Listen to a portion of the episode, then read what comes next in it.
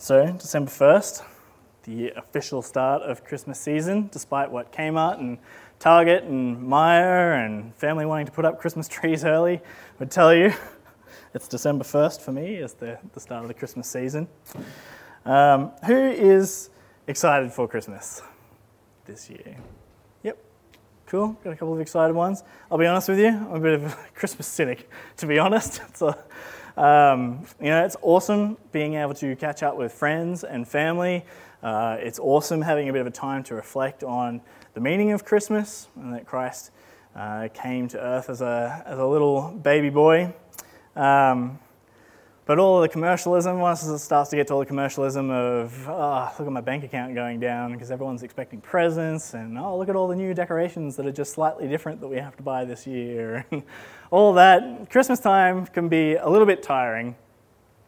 Um, but I thought what we could do, so I'm on uh, the sermony stuff for this month, a Christmas month, and I thought what we could do is just have a look at, for, the, for all of December, for this sermon, the little sermonette thing I'll do next week, and uh, whatever the, I haven't actually been to an out circle thing, so I don't know how that looks, but we're going to have an awesome, uh, um, sorry, full circle thing uh, later on in the month. I thought that we could just have a look at some little Christmas stories and just see what we can pull out of some of the Christmas stories. Um, and today we're going to have a bit of a chat about timing and what we can learn about timing from the Christmas story.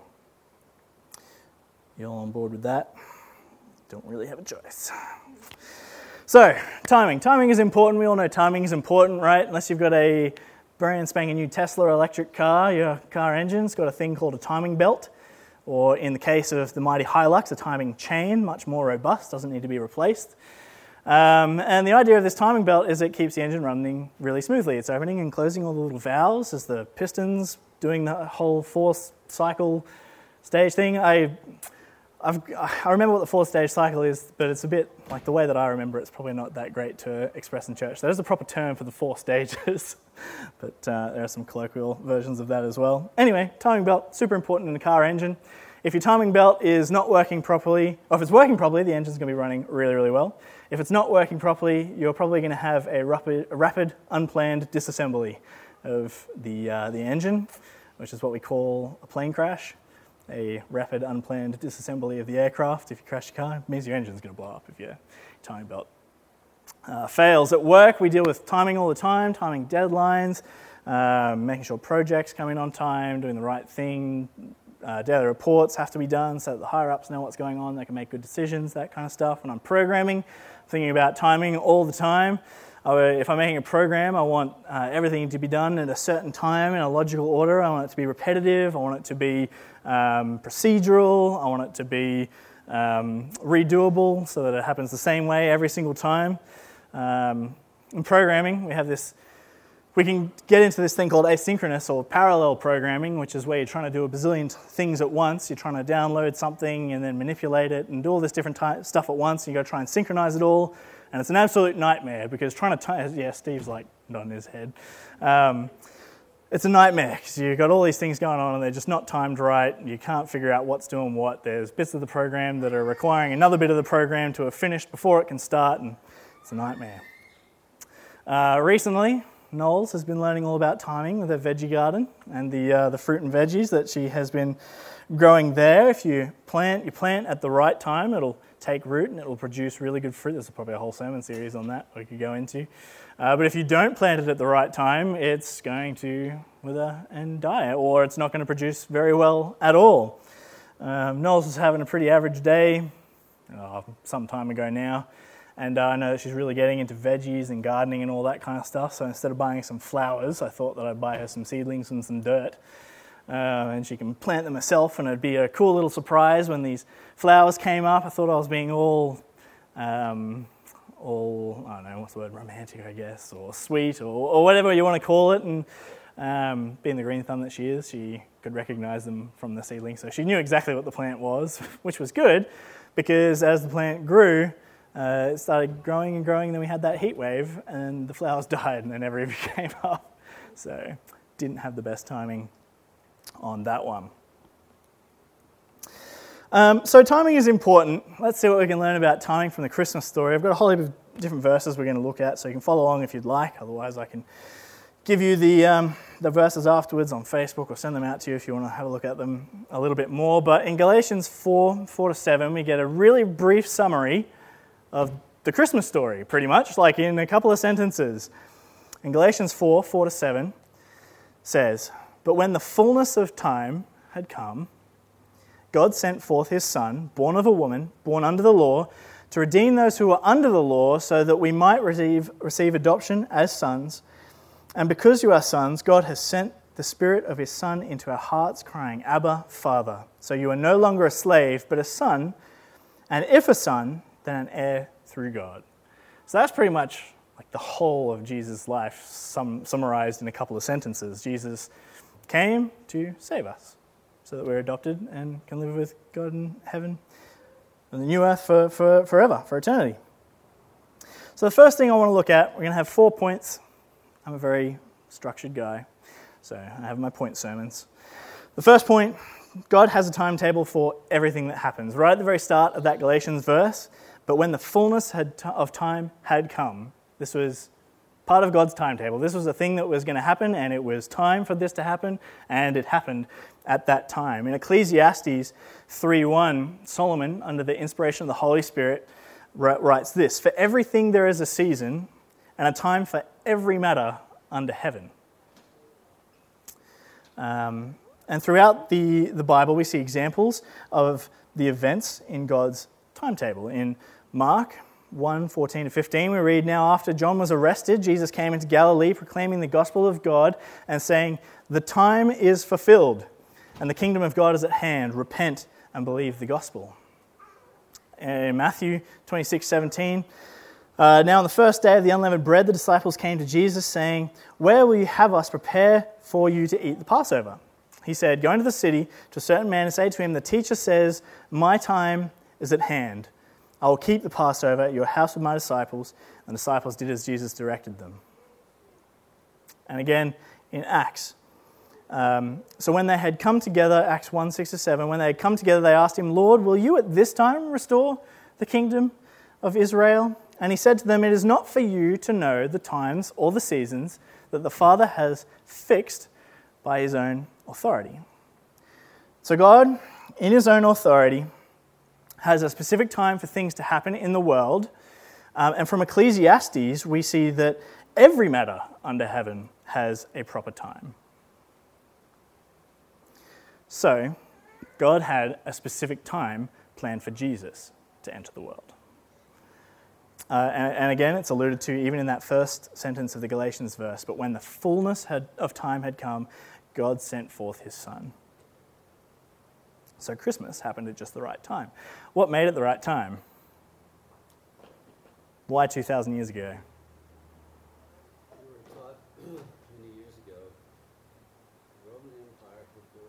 Hmm. Yep. Yep.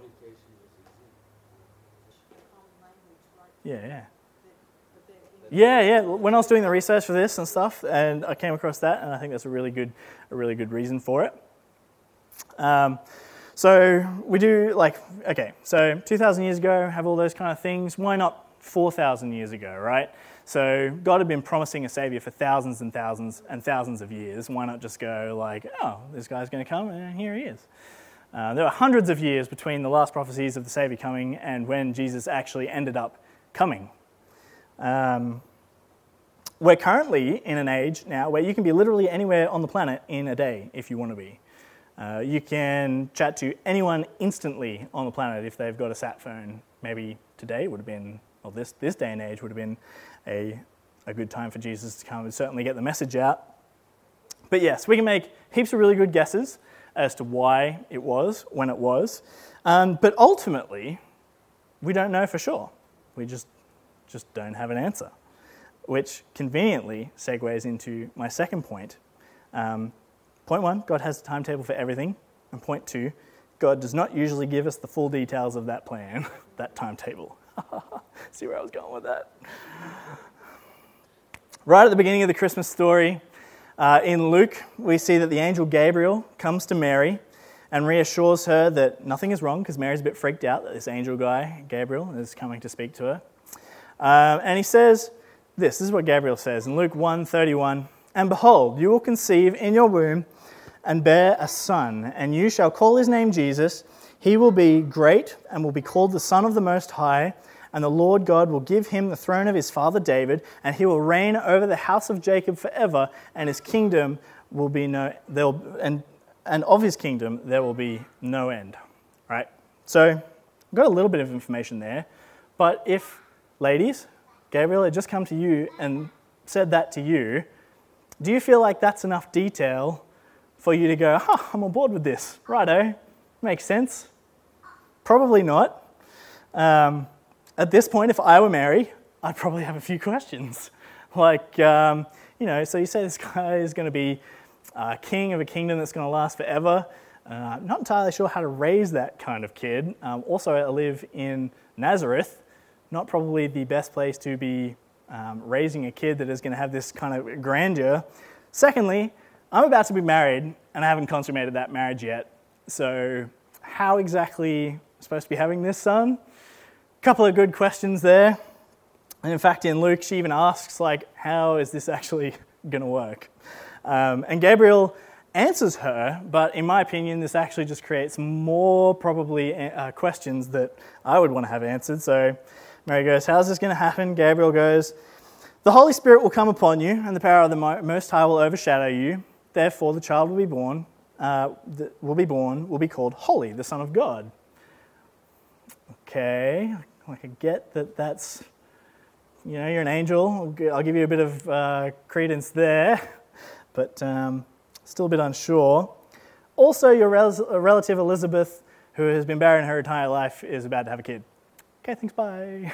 Just it goes off. So, all right, there's, there's a bit of detail there, but uh, if like I'm, we'll see in a sec that Mary is very, very faithful and uh, and trusting of the Lord. I don't think I would be that trusting with that amount of information. I feel like I'd probably want to know a bit more of what uh, God's plan was and how exactly He was going to pull this off. So God does not usually give us all of the details about His timetable or His plan, and Solomon, the wisest man who ever lived, apart from Jesus, recognized this also. In Ecclesiastes 3:11, he writes, He has made everything beautiful in His time. He has also set eternity in the human heart, yet no one can fathom what God has done from beginning to end. So let's unpack that just a tiny little bit. So Solomon observed that God has made everything beautiful. Your Bible might have appropriate. God has made everything appropriate. The same word for beautiful is translated a couple of verses down uh, in, in Ecclesiastes as proper. God has made everything proper, beautiful, appropriate in its time. That is, God, in his providential plans has con, uh, and control, has an appropriate time for every activity, right? So Solomon also observed that God has set eternity in the human heart, right? What do you think? What is that? What do you reckon? God has set eternity in the human heart. You honestly, I'm probably the youngest dude here. So, you wise guys, what are you thinking when God says has set eternity in the, in the hearts of man, in the human heart? I think it's that in my study that people have a longing to desire, or a longing or a desire to know what the eternal significance um, of themselves and their deeds and their activities is. Like, what's, you know, what am I going to be doing for eternity? I want to know what this, this future is. How do I, how do I get to where I'm supposed to be going. What is eternity going to look like? I think even people who aren't religious have a curiosity about what's going to happen for eternity, whether they think that it's just going to be nothing or something, or they don't know, or they don't care. Um, it's actually by design. God has set that in the human heart to be curious about our eternity. He set eternity in the human heart. And then finally, Solomon adds that people cannot fathom what God has done from the beginning to end. That is, they cannot know the sovereign, eternal plan of God, all the intricacies of it. We get glimpses and we get little bits that He kind of tells us, and we're super curious about our eternity and how our lives are going to play out, how our future is going to play out. That's by design, but He doesn't tell us all the details. Um, and we might so okay, so we might get some of the details like Mary, but do you think Mary knew the significance of everything this baby boy Jesus was going to achieve? At that point, that the Gabriel had come and said, "Oh yeah, he's going to be king of a kingdom that's going to last forever. He's going to be the son of God." Right at that moment, she got some of the details. Do you think she had any idea of exactly what Jesus was going to do? I think we get that a lot in our lives too. We get little bits here and there, but we, can, we just can never see the big picture, the full picture. So there are a lot of ways that humans try and predict the future, right? We've got tarot cards and star signs and palm readings, and uh, we have more methodological, historical ways of predicting the future. We'll see patterns in stuff that have happened before, and we try and predict the future off that. The weatherman's always trying to predict the future. One of the projects that I'm working on at the moment is a little, uh, it's like a tiny little computer called a Raspberry Pi that just sits on my home network and it trades shares and uh, cryptocurrency stuff for me. And what it does is it predicts, predicts the uh, like peaks and troughs and stuff and sees what they've looked like in the past to try and generate a bit of a model to predict the future so it knows when to sell stuff and when to, to buy stuff. So I'm trying to predict the future in, in, uh, in that sense. Um, being a, a, nerd, there's this kind of idea that if you knew the, I think it might have been from a movie, it might not even be like a scientific thing, but if you knew the velocity and, uh, or the energy and direction of every particle in the universe, you could actually predict the future. Um, and, and to some extent, we do that already with mathematical modules like you know, throwing a tennis ball, right? So if I got a, this is all going back to like high school physics and stuff like that. You throw the tennis ball, you've got this amount of energy, it leaves the point here, gravity's going down this way, this is the air resistance, that's where the ground is over there. When I throw the tennis ball, I can predict fairly accurately that it's going to land over there. Um, people want to try and apply that down to the molecular level so that if they um, know the, where every particle is going in the universe, they'd be able to just pretty much hit fast forward on the simulation, as it were, and predict the future. It's a neither here nor there, but it shows that we're very interested in our future. so why can't we get all the details, right? So God has a plan, doesn't often always tell us all the details. There are a few possible reasons for this. I feel like it would be an ant trying to understand how to assemble a rocket, right? We just don't have the brain capacity to be able to, like, I'm flat out trying to do two or three things at once, right? You know, we shouldn't be driving in our car while sending a text message because our cognitive capacity to do those two things to the best of their ability is not there and, and you crash. So I don't think we've really got the capacity to understand the full brevity of um, stuff that God's got going on in His eternal plan. If we knew everything that God knew, we wouldn't actually need God anyway, because we would be God. If we knew everything that God knew, probably minus the, the power of God, we wouldn't really have much of a need for God. Um, you know, you'd probably be freaked out knowing everything that was going to happen in the future. If you knew, I know, when you were going to get that pay rise or when you were going to cark it or all that kind of stuff, it you wouldn't really need a lot of faith or anything like that. Which brings me on to the, the main thing is that it means that we're going to have to trust God. So, by design, we're very, very curious about our futures. By design, God doesn't give us all the answers because we need to trust Him. All right? You tracking with me so far? I haven't said anything super heretical. So, point one God has a timetable for everything. Uh, point two, God does not usually give us all of the details of his timetable and his plan. And point three, God's timing is not always convenient for us. So God has a plan for our life, he has timing for our life. He works, we know that he works all things together for the good of those who love him, even though at times it doesn't feel like it at all. Um, so all things will work together for good, but that doesn't mean it's going to be painless or easy. And I know you guys know this. It's good to have a reminder of these things every now and then, though. God's timing is not always convenient. Tying it back to our Christmas story, how do you think Mary and Joseph felt about God's timing? In the Christmas story, we see that Mary and Joseph were not married yet. Mary has not had sex yet, but she's going to have a baby. Who's going to believe that story, right? Hey, mum, pregnant, haven't had sex. It's going to be God. That's really not convenient timing for a couple who are about to get married. um, it's not a convenient timing for Joseph. Joseph's like, uh, going to punch out here. And luckily, the, the angel Gabriel comes and says, No, no, just tell the truth. Hang in there. Not convenient, though. Then, in the middle of this announcement, in Luke chapter 2, 1 verse 6, we read, In those, in those days the decree was sent forth uh, from Caesar Augustus that the world should be registered. This was the first registration, registration when Quirinius was governor of Syria, and all to be registered, each to his own town. And Joseph went up, to Gal- up from Galilee to the town of Nazareth, to Judea, to the city of David, which is called Bethlehem, because he was of the house and lineage of David, to be registered with Mary, his betrothed, who was with child. And while they were there, the time came for her to give birth. Right, so had this amazing announcement, and now it's time for a census.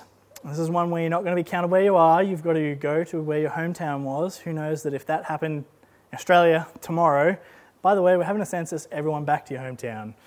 All the airports, all the roads, all the buses, everything complete and utter chaos. Not good timing. Um, and when she, so, so um, Mary is super pregnant, and just before she's going to deliver this baby, Joseph is like, "Hey, babe, got to put you on a donkey. We're going to Bethlehem." Um, it's, it's not very convenient for Mary and Joseph at all. Uh, and when she gets to Bethlehem, she has to deliver this baby. She's never had a baby before. She's not without her family, or she, she, she doesn't have a family there. Um, and she's in a barn with animals. It's not really convenient timing, it's God's timing. And this is God's plan because He said that the baby would be born in Bethlehem. It's His plan, it's His timing, it's not convenient. But God's plan was a bigger plan than Mary and Joseph had for their lives. It was a, a better plan. And we know that when things are tough and when they're hard, it's character building. Um, it's, it's a maturing process, um, but it's not always easy. But it's something that God wants us to go through because He cares about us, He loves us, He doesn't want to leave us where we are, He wants to grow us. James 1 2 to 4, it says, Count it all joy, my brothers, when you meet trials of various kinds, for you know that the testing of your faith produces steadfastness, and let steadfastness have its full effect, that you may be perfected or perfect and complete, lacking nothing. So God is always going to take us through these tough times. It's just, I know you've heard it all before. This is just a, rem- this is a, pretty much just a reminder sermon. Point one God has a timetable for everything. Point two God does not usually give us all the details of that timetable. Point three God's timing is not always convenient for us. And this is like, so we started with, you know, God's got a timetable. Okay, Luke, that's good to know. Awesome. Um, it doesn't always give us the details. Right, now, that's a bit of a bummer, but I can work with that. It's not always convenient. Okay, it's Christmas. Where's the pep talk? Kind of, where's the pep talk? You're kind of dragging us all down here. And so, point four, hopefully, this is the bit where we get a bit of encouragement. God is never in a hurry, and at the right time, God can make anything happen really, really quickly. All right? So, we're not even able to comprehend how God sees time. Uh, he is outside of time, he is at all points in time. In 2 Peter 3 8, it says, But do not overlook this one fact, beloved, that with the Lord one day is as a thousand years, and a thousand years is one day. Now, I do have this little illustration. I know that we're all feeling a little bit tired. This is a little bit of a complex illustration, but I thought it was really, really cool. Um, it was this guy who was explaining what someone who lives in the fourth dimension looks like. Now, to be to be clear, I'm not saying that God is fourth dimensional, but this is a this whole thing. If your brain is about to start hurting, that is the point of this, because we're not actually able to comprehend how God sees time, and I'm going to try and illustrate that a little bit. So this is going to get a little bit, hopefully, not too hard to follow, but hard enough that it hurts your brain. What do you reckon? On this hot day when everyone's feeling a bit tired. Uh, you also know that this is a Luke sermon because I'm going to go draw graphs on the whiteboard. Um, how many sermons have you been in that have graphs? I think not many. So we'll start with this was a cool, yeah, okay. We'll see how this goes. I'm not sure if this is going to fail or not, but we're going to try it anyway. Merry Christmas. So, we're going to start with one dimensional being, right? So, you all remember from high school, a graph has two dimensions. It's got an x and a y, and we have like, that's our kind of standard graph. We have one dimension going across here, we've got one dimension going across here. So, a one dimensional graph looks something like that. It's only got one dimension, right? So, say you're a little creature living in one dimension you're going to look maybe something like this. The only way that you can describe yourself is with a length. That's one dimension, right? And if we have another creature, might be a bit longer, lives over here on that same one dimension, he can only be described by a length as well. So we're three dimensional creatures, and I'm writing on a two dimensional whiteboard. So we can see these creatures fairly well. But if I shrink down and imagine that this little creature has an eye right here, and he's looking at old mate in this one dimensional world, what does he see? From, from this creature's perspective, what does he see? He sees a point, an infinitely small point. The reality of these two is there's a bit more to them, but in this dimension, they can only see this one little point. And in fact, if you want to see how long these people are, or these little creatures are, you need a second dimension to get on top of them. So we've got our second dimension. You're tracking with me here? Not hurting the brains too much? So we now have our second dimension creature. You know, a square is a two dimensional shape, right? And when this square, say he's got like a little eye down here, and he's looking at these two creatures, well, now this second dimensionary creature, he can actually see a fair bit more of what these little one dimensional creatures look like. You can see from his perspective, they're just pretty much going to look like a line, exactly how they are, right?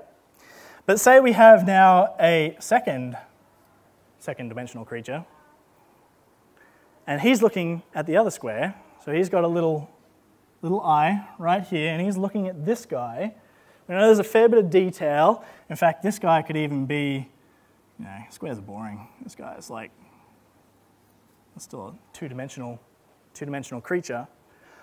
From this guy's perspective, all he's going to see is a line about the size of that blob. Because if I'm down here, two-dimensional, looking at the guy, there's no information coming out this way. It's just going to look like a line. So in actual fact, to see in its entirety, a two dimensional creature, you need a third dimension. You need another dimension that comes out of the whiteboard this way.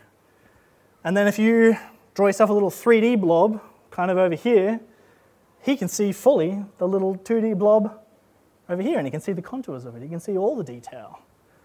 And this is where I can't show you, and this is the bit that hurts your brain. How do you see the entirety of a 3D creature? You need a fourth dimension. We can't even comprehend what that, I can't draw that. I can't show you what that looks like. We can't even really imagine what that looks like. There's no way I could describe to you what a 3D creature looks like from a 4D perspective. Now, I'm not saying that God's 4D, that's all philosophical, it's not necessarily in the Bible. But what I am trying to illustrate um, is that God sees things in a way that we don't see because He is outside of time. He is at all places in time. He kind of he's the in a different dimension completely that can see things in a way that we just physically cannot. So I don't know if that was actually helpful or anything like that. Is he kind of tracking along with what I'm getting with there? Anyway, there's your little your little lesson. All that to say, and now we're just talking about spatial dimensions here, not like time dimensions or anything like that. But do not overlook this one fact, beloved, that with the Lord, one day is as a thousand years, and a thousand years is one day. We just cannot even comprehend, similarly to the way that we cannot even com- comprehend how a fourth dimension works, we can't comprehend how He sees things.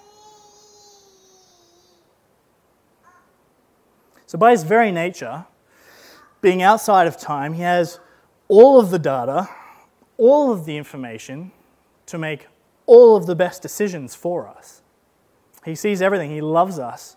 He knows everything. He is at all places in time. He is omnipresent. He is everywhere all the time. We can only see our lives in the context of right now, maybe our history, maybe a tiny bit into the future if you want to try and predict it. But realistically, like a meteor could, meteor could hit in two seconds, and you know, our thoughts of what might happen in five minutes are completely thrown out of whack. We can't see the future. God can.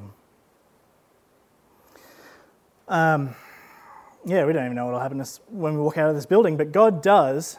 And because God is in all places at all times and He knows everything, God's timing is always perfect. Because He knows exactly when to do stuff. And oftentimes our timing is imperfect. Right? So we, we can all, I'm sure you've probably got an example popping into your head about, oh, it'd be really cool to have a bit more money right now. God, God's like, well, it's not the perfect time for you to be having money right now. I know, because I know what you would do with it and that kind of stuff. Um, I'm sure, yeah, there's heaps of, heaps of examples. I don't know how we're going for time, but we'll keep going through. So God is never in a hurry.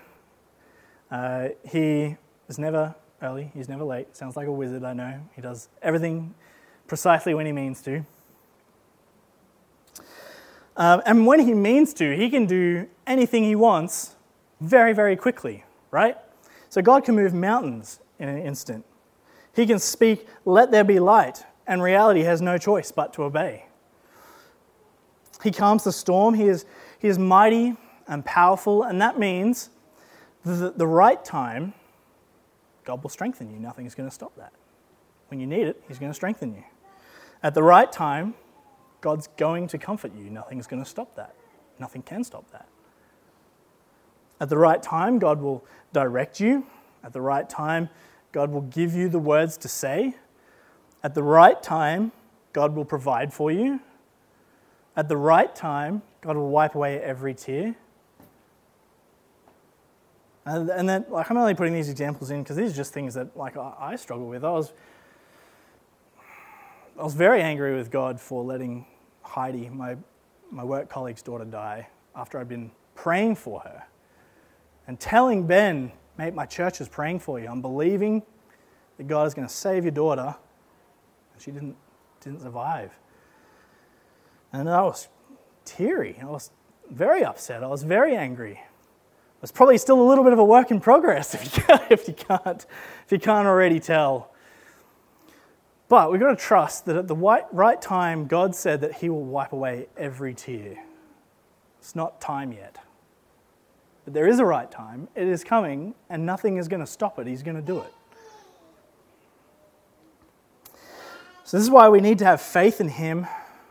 This is why we need to trust Him. Because He's all powerful, and He knows everything, and He loves us. If He was all powerful and He knew everything, might be a bit dubious as to whether we should follow Him or not. But He loves us. He has the best intentions for us. He works all things together for good, the details of which we don't really get, but the eternal significance, we know where it's ending up. So, tying back into our Christmas story, 2,000 years ago, just as he had planned, with very little detail for those involved, at a very inconvenient time, God said, Now is the right time to save the world.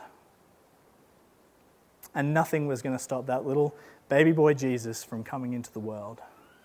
The Lamb of God, the Son of the Most High, the Lion of Judah, Light of the world, our great high priest the Prince of Peace, the King of Kings, the great I am, Emmanuel, God with us. It was the right time. And although it wasn't easy, nothing was going to stop him coming from, for us. And that's what we're celebrating in a few weeks. That our Savior, Jesus Christ, came for us. So, there are just a few things about God's timing that I think we can learn from the Christmas, Christmas story. God has a timetable, doesn't usually give us the, all the details. It's not always convenient, but when it is the right time, God's going to do what He says He's going to do. So that really brings us to the end of the little sermony kind of thing. I'm on the next week's sermon, probably a bit shorter than this one, probably be a, a little sermonette rather than a full blown sermon. Then we've got the out circle kind of stuff, which Christmas time is awesome. We're going to be catching up with friends and family, whether it's that weekend or just in this, this month in general. It's an awesome time to be catching up with friends and family. Um, and as a little bit of an application, because Adrian wants us to, and it's a good idea for all these little sermonettes to be kind of looking forward to that weekend that we do have set aside to um, go out into the world and be part of the world. Specifically, putting that, side, uh, that time aside. Maybe you have been putting off talking to Jesus with your family and friends. I know I have. It's not, um, I don't know, like Tim says before, I think it's a lot more, it's a lot better when it comes up organically, but maybe we can be praying that it does come up organically and expecting that it is going to come up organically. Um, it's the Christmas season, and it's what Jesus is all about. Uh, it's, it's, what the season is all about. The season is all about Jesus coming. Um, God has a plan, a timetable to save the world, which we get to be a part of. We don't get to know the finer details of when Jesus is coming back, and it might be a bit inconvenient for us to bring that up with our family and friends this Christmas. But at the right time, God's going to give you the courage. At the right time, He's going to give you the words to say and the boldness and the strength. So, this holiday, looking forward to our out circle in particular, I'd encourage you to lean into that and the things that we can learn about God's timing from the Christmas story. What do you think about that? Awesome. Well, we'll move to communion. Father God, I thank you for I thank you for coming, Lord. I thank you uh, for this time this Christmas time, I just pray that you would soften the hearts of people like me that just get really cynical about Christmas because we just think about all the wrong things. And we see all the wrong things. We forget that the whole reason um, that we can celebrate Christmas is because you came for us. It was the right time 2,000 years ago for you to come, for you to save us, that there is going to be a right time for you to come back, and that there is nothing that can stand in the way for that uh, the way of that. You have said that you're going to do it, and you will do it. As we take our communion, the bread and the juice that represents the cost of our salvation, the body that was broken and the blood that was shed to pay for our sins, Lord, would you, would you refocus us on you? Would you refocus us on the work that you have done, the gift that you have given us, the, the true gift of yourself this Christmas? Would you help us to trust you more? Trust that you know what's best for us. Trust your timing, not our timing. In your great name I pray. Amen.